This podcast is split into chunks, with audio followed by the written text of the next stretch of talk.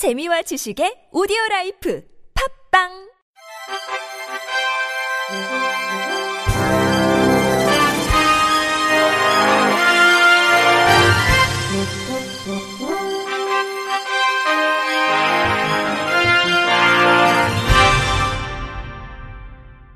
청취자 여러분 안녕하십니까? 2월 15일 금요일 KBIC에서 전해드리는 생활 뉴스입니다. 정부는 올해부터 75세 이상 운전자의 면허 갱신 기간을 5년에서 3년으로 줄이는 것을 포함해 고령 운전자의 관리를 강화한다고 14일 밝혔습니다. 국토교통부는 최근 95세 운전자의 인명 사고와 관련해 올해부터 75세 이상 운전자는 면허 갱신 기간에 교통 안전 교육을 받도록 의무화하고 갱신 기간도 5년에서 3년으로 단축했다고 말했습니다.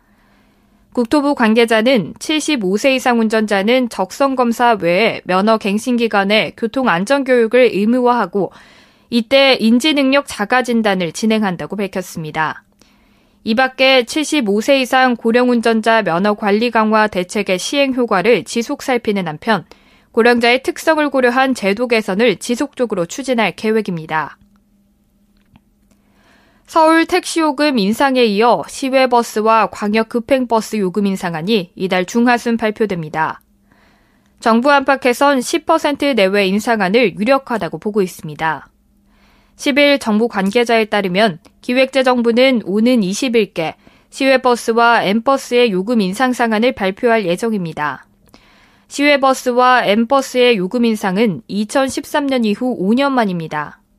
올해 7월부터 주 52시간 근무를 적용하면서 버스 업체들의 인건비 부담이 늘어난 데다 유류비 상승도 원인입니다. 국토교통부는 근로시간 단축 이후 버스 노선을 그대로 유지하려면 인건비를 포함해 2021년까지 7,400억 원의 추가 비용이 발생한다고 분석했습니다. 국토부 관계자는 지난해 말 노사정 협의를 거쳐 근로시간 단축에 따른 인력 확충과 비용 부담을 논의했다면서 재정 지원 확충과 경영 효율화 등을 통해 서민 부담을 최소화하는 방안으로 요금 인상을 추진할 것이라고 했습니다. 요금 인상 방식은 기재부가 요금 인상 상한을 결정하면 국토부가 이를 해당 지자체에 통보하고 관할 버스업체가 이에 맞춰 요금을 올리는 방식으로 진행합니다. 빠르면 이달 말이나 내달 초 조정한 요금이 적용될 것으로 예상됩니다.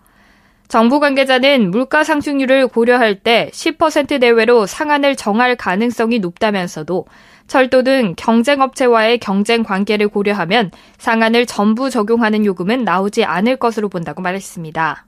시외 엠버스가 요금 인상을 확정하면 지자체가 관리하는 시내 버스와 농어촌 버스의 기본 요금도 함께 인상될 가능성이 높습니다. 지난해 10월엔 강원도가 시내 농어촌 버스 기본 요금을 1,200원에서 1,400원으로 200원 올렸으며 충북도 버스 요금 인상을 추진하고 있습니다. 버스 요금이 인상되면 약 1,700만 명의 승객이 인상분을 부담하게 됩니다. 한 교통 전문가는 서민층인 소득 하위 계층은 상위 계층보다 대중교통 요금을 3배가량 더 부담하는 만큼 택시 요금보다 버스 요금 인상에 따른 체감이 더 클 것이라고 내다봤습니다. 약을 복용할 때는 음식 섭취에도 주의를 기울여야 합니다. 특정 음식은 약효를 과도하게 키워 부작용을 유발하거나 오히려 약효를 떨어뜨릴 수도 있습니다. 감기약이나 진통제를 먹고 있다면 카페인이 든 음식 섭취를 피해야 합니다. 이들 약에도 카페인 성분이 다량 함유됐기 때문입니다. 카페인이 많이 든 대표적인 음식이 커피인데 약과 커피를 같이 먹어 카페인을 과다 복용하면 가슴이 두근거리고 다리에 힘이 풀리는 등의 증상이 생길 수 있습니다. 잠이 안 오거나 두통이 생길 위험도 있습니다. 천식이나 만성 기관지염으로 기관지 확장제를 먹는 사람도 카페인을 주의해야 합니다. 기관지 확장제 속 잔틴이라는 성분 때문인데요. 잔틴은 기관지 근육을 이완시키는 작용을 합니다. 하지만 카페인과 만나면 심장 박동수를 과도하게 늘리고 떨림과 불안, 흉통 등의 부작용을 유발할 수 있습니다. 감기나 중이염 등 다양한 질환에 항생제가 쓰이는 경우가 많은데요. 항생제를 복용하면서 우유를 마시는 것은 좋지 않습니다. 유제품 속 칼슘 성분이 항생제 약효를 떨어뜨리기 때문입니다. 퀴놀론이 함유된 항생제를 복용할 때는 커피 섭취도 주의해야 합니다. 퀴놀론 성분이 체내 카페인이 몸 밖으로 빠져나가는 것을 억제해 심장 두근거림, 불안 등을 유발할 수 있습니다. 따라서 항생제를 복용할 때는 구체적으로 어떤 성분이 들었는지 확인하는 습관을 들이는 게 좋습니다. 반대로 우유와 함께 복용하면 좋은 약도 있습니다.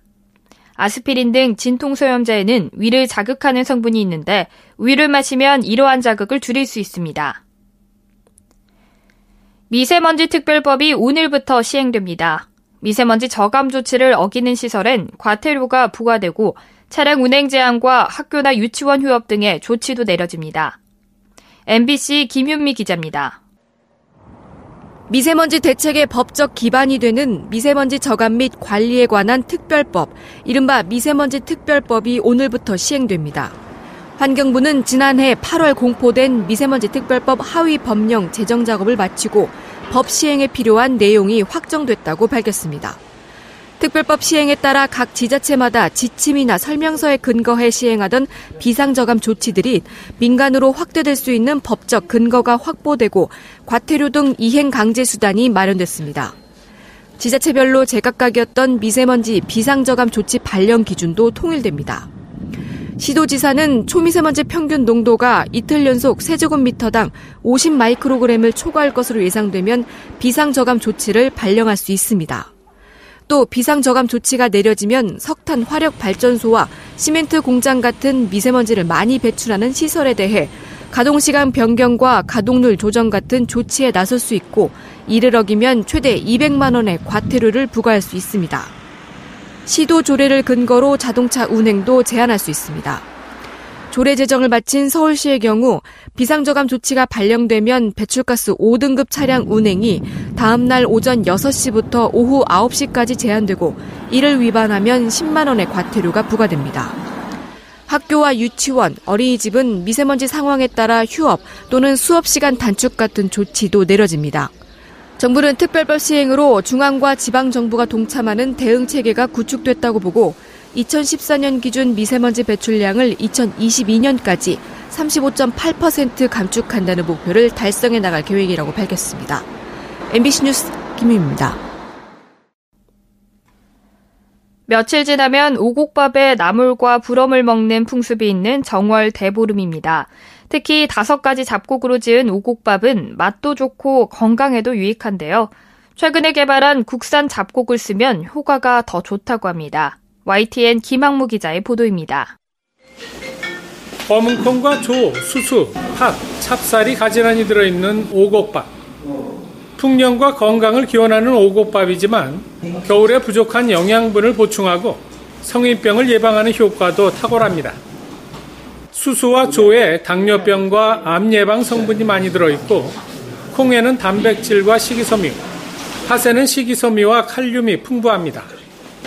또 쌀밥보다 열량이 20%가량 적어 비만 예방에도 좋습니다.